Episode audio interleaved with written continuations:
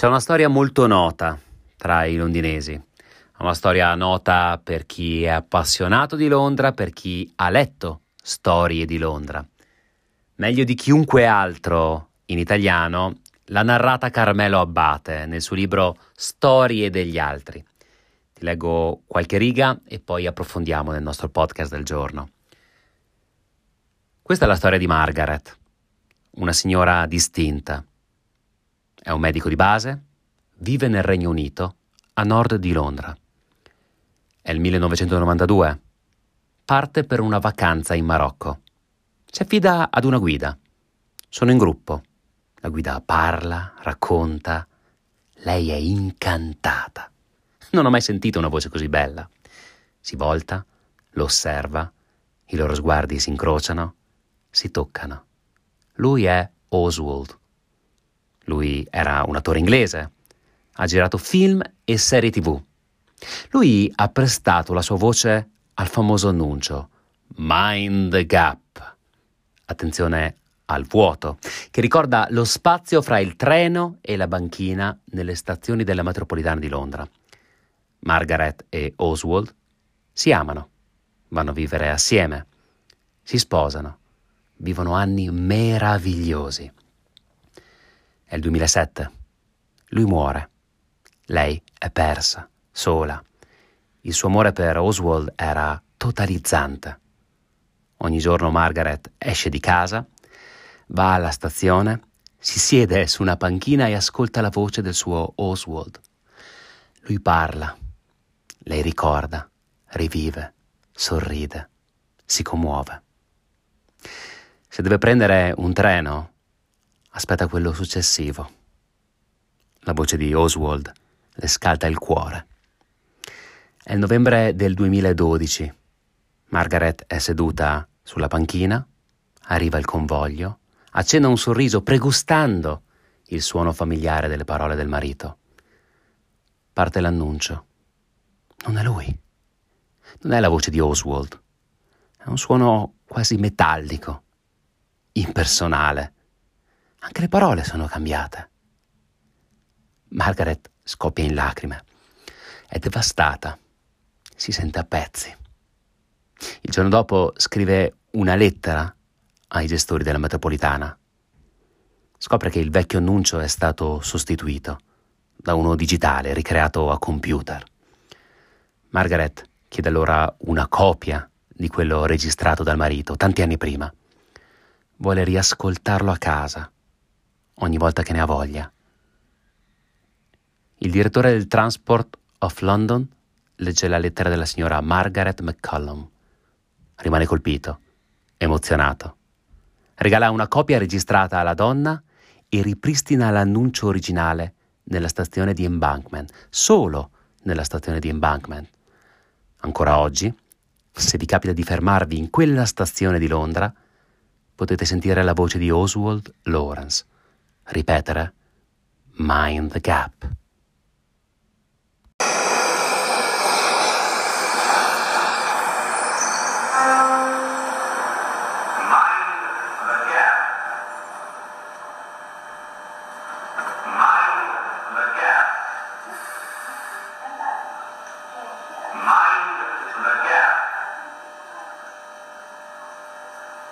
Stamattina raccontavo ai presevolissimi ascoltatori del canale Telegram, che ti ricordo sempre essere su t.me slash chi Tova, trovi il link in descrizione, quanto fosse importante per me, quanto sia sempre stata importante per me la narrazione acustica, l'audio.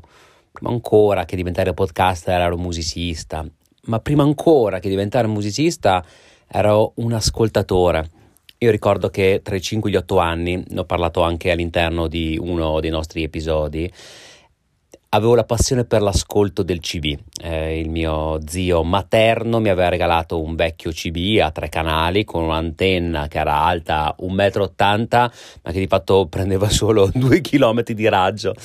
Io mi divertivo ad ascoltare le storie dei camionisti che in circa 3 km di tratta che facevano su quell'ansa dell'Adige dove si trova il mio paese, raccontavano a me da dove venivano, che cosa trasportavano, dove stavano andando, il tutto durava quanto? Un minuto, un minuto e mezzo, massimo due minuti, perché poi girava la curva e si perdeva il segnale. Io mi ricordo che ascoltavo queste storie, da dove vieni, chi sei, dove stai andando, che sono gli assoluti, se vuoi, dell'essere umano. E poi più tardi mio padre si iscrisse ad un corso di, di filosofia e registrava le lezioni su audiocassette, le portavo a casa, siccome nessuno mi raccontava le favole della buonanotte, io rubavo queste cassette, le mettevo sul mio stereo, ascoltavo la voce di Massimo Maldini che mi raccontava di Kierkegaard, di Wittgenstein, di Schopenhauer, di Nietzsche ed è forse grazie a questa suggestione di tipo acustico che poi mi sono appassionato alla filosofia, anzi sicuramente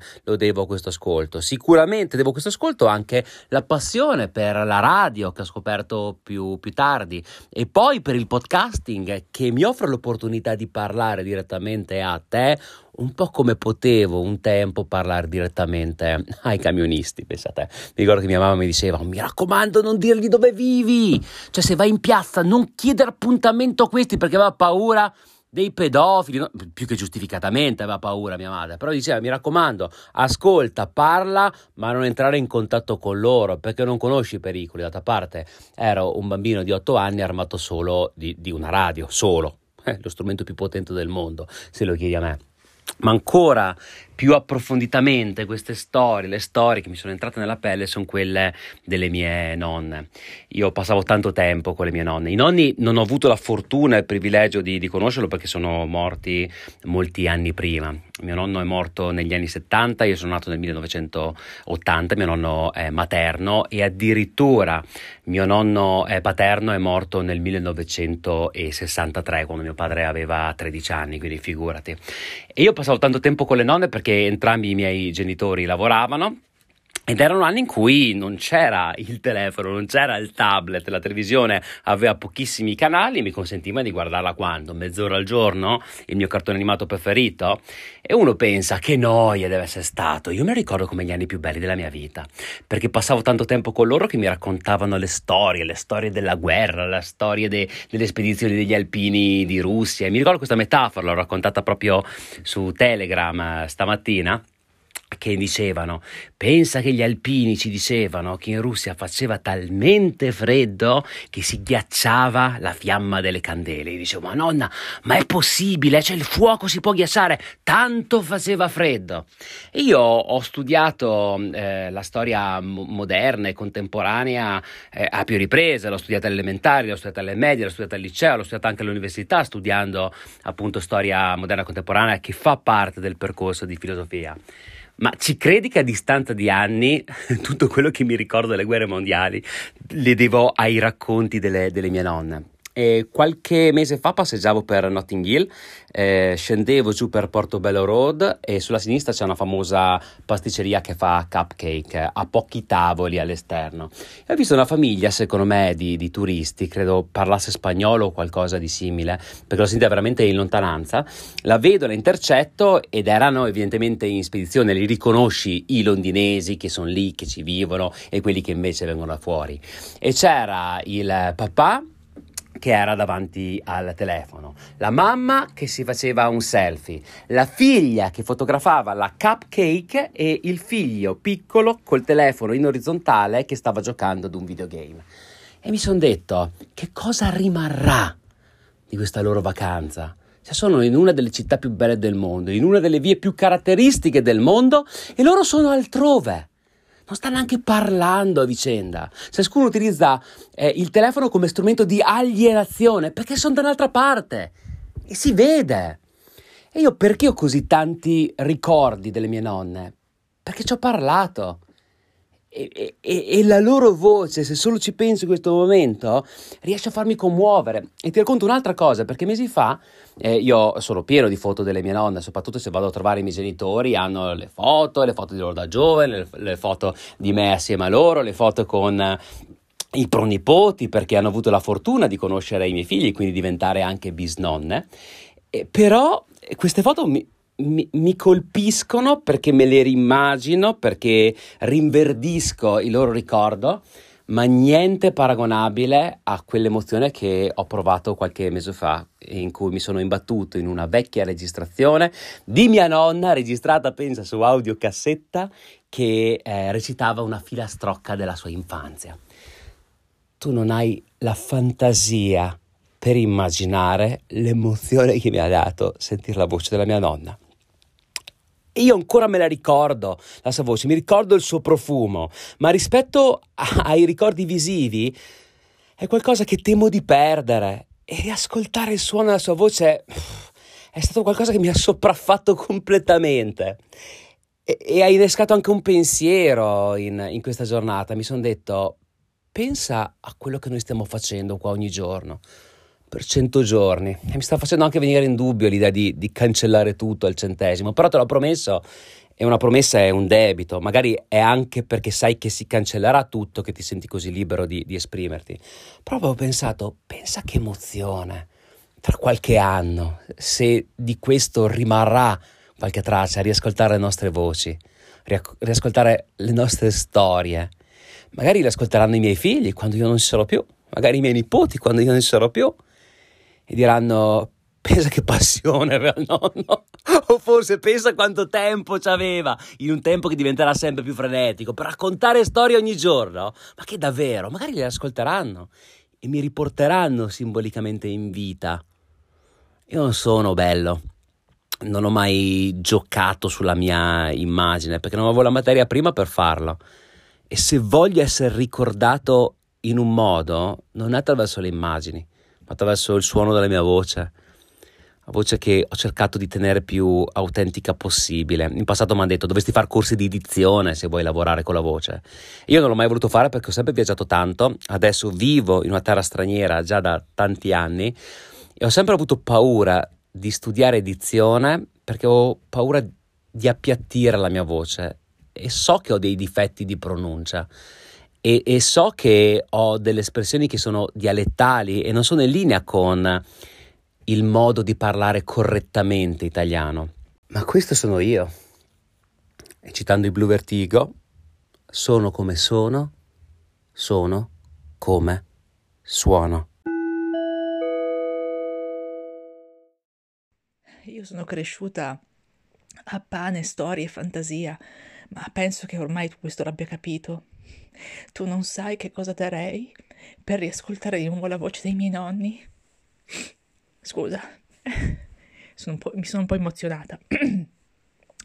Non sai che cosa darei per sentire di nuovo nonna in cucina, mentre va la radio, sempre sulla stazione di musica classica, perché lei non tollerava di sentire il radiogiornale quando si mangiava, troppi orrori, e mi raccontava di quando era piccola, le storie con le sue sorelle, i suoi fratelli e gli zii.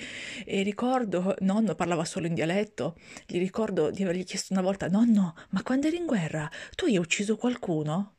E lui mi rispose, io spero di no, sai, sparavo per aria. Sono cresciuta con quelle storie e se non ci fossero state quelle storie, io oggi non sarei quella che sono, sicuramente. Ciao a tutti, allora che dire eh, sui racconti audio dei nonni? E ho un ricordo di mia nonna paterna che raccontava sempre le filastrocche, diceva sempre le filastrocche, lei si ricordava tutte le filastrocche e le poesie che aveva imparato quando era bambina. E mentre invece con mio nonno materno io lo fissavo ore, stavo fisso a guardarlo, eh, lui faceva il calzolaio, a guardarlo fare le scarpe appollaiato sopra il, eh, il trespolo della, della pressa e in realtà non era lui che mi raccontava le storie ma ascoltavo i radiodrammi Rai con lui alla radio e mentre invece le storie me le raccontava il cantastorie. A mille ce n'è nel tuo cuore di fiabe da narrar, da narrar. Buon lunedì a tutti, ciao Tova. La narrazione acustica è praticamente il fondamento della mia vita. Oltre al fatto di rappresentare attualmente una delle mie passioni, la mia infanzia è basata sulle storie dei miei nonni materni. Per dire, i miei genitori alla fine del 1989 si sono separati, Quindi viene facile immaginare che la quasi totalità del tempo la passavo con i, con i miei nonni. E non vi dico, ho rivissuto la guerra, la fame, il non avevamo niente ma avevamo tutto, la liberazione stessa. E per me non erano soltanto storie, erano delle vere e proprie favole che mi tenevano buono a bocca aperta per dei pomeriggi, a volte anche per delle giornate intere che appunto oggi con il podcasting ho il piacere di rivivere come protagonista e come ascoltatore, proprio ora che i miei nonni appunto mi ascoltano da lassù. Buona giornata a tutti, ciao grande Tova.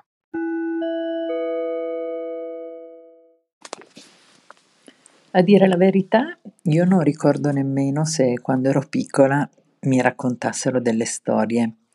Ricordo che la sera mio padre passava in camera mia e di mio fratello eh, per dire la, la, preghiera di fine giornata.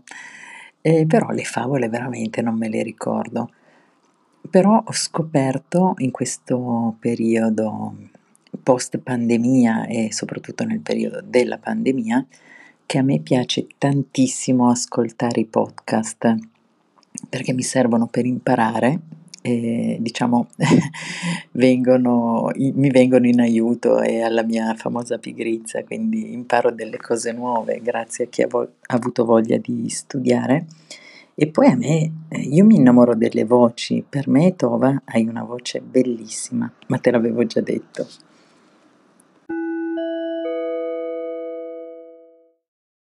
Carissimo Tova, carissimi amici, da giovane adulto avevo raccolto in formato audio e in videocassette i ricordi dei miei genitori e dei miei nonni. Dopo la dipartita dei miei genitori non ho trovato nulla di questo materiale. A meno che di un miracolo non credo che si possa recuperare. Certo dispiace, ma ho reagito tramite la scrittura con un quaderno libero, con degli articoli pubblicati su una rivista storica visto il tempo nel quale qualcuno dei miei aveva vissuto, insomma ho perpetuato il loro ricordo in modo indelebile e di questo ne sono fiero. Tutto ciò sapendo che c'è un luogo dove niente si potrà perdere, il luogo che nulla si potrà perdere il proprio cuore.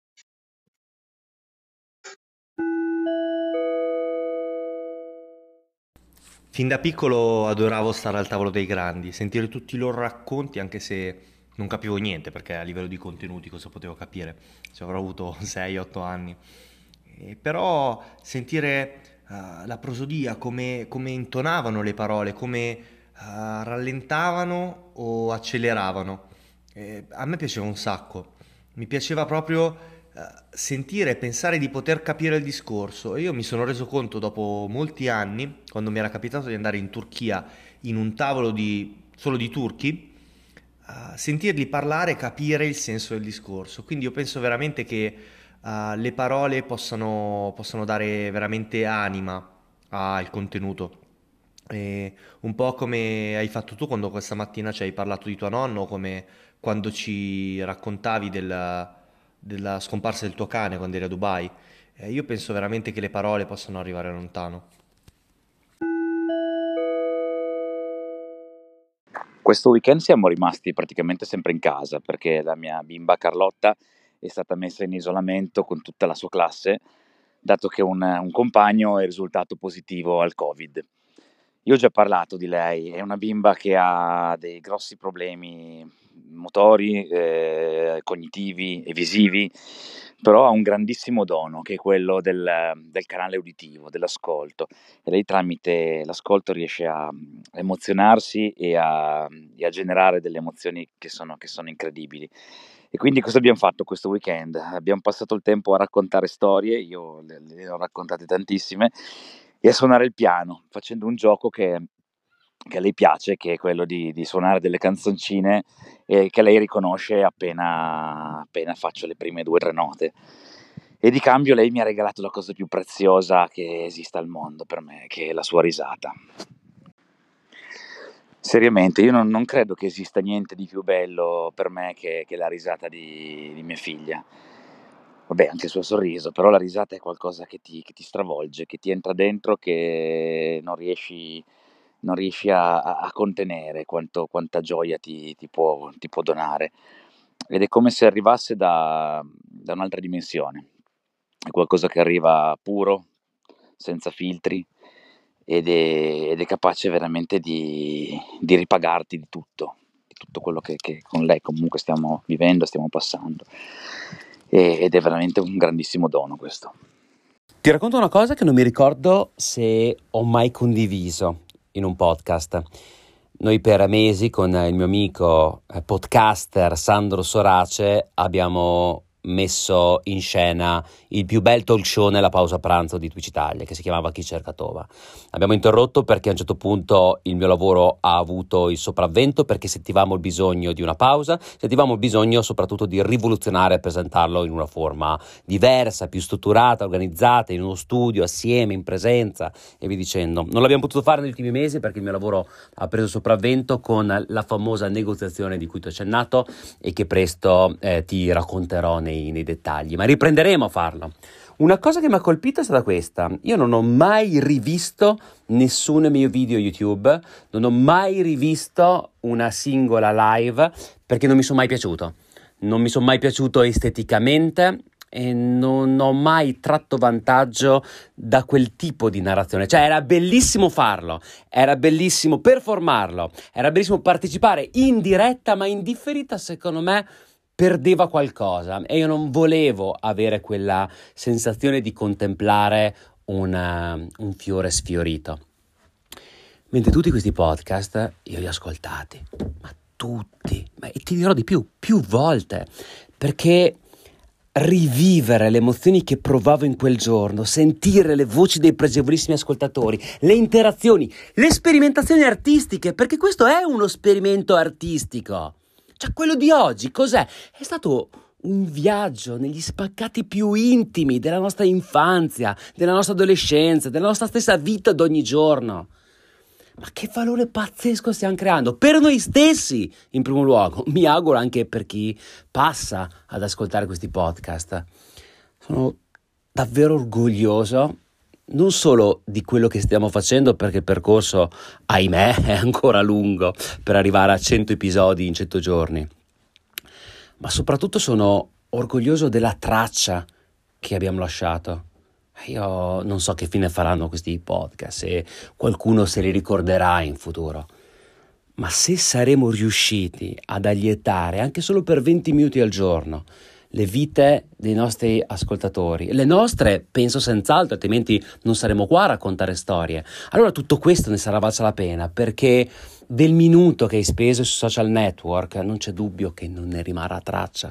Del minuto che hai speso a scrollare il feed di Instagram tra un'ora, tra un giorno, tra una settimana, tra un anno, non sarà rimasta traccia, ma di questi minuti preziosi che abbiamo scelto di dedicare a noi stessi e agli altri a prescindere che poi si possa riascoltare, sarà qualcosa che rimane nella memoria. E qual è il senso della vita? Il senso della vita è provare emozioni e avere storie da raccontare. Noi qui ogni giorno facciamo questo, proviamo emozioni e cerchiamo di raccontarle agli altri affinché in questo giorno che sfugge il tempo reale sia sempre e solo tu. Qui Raffaele Tovazzi per gli amici Tova e questo è chi cerca Tova?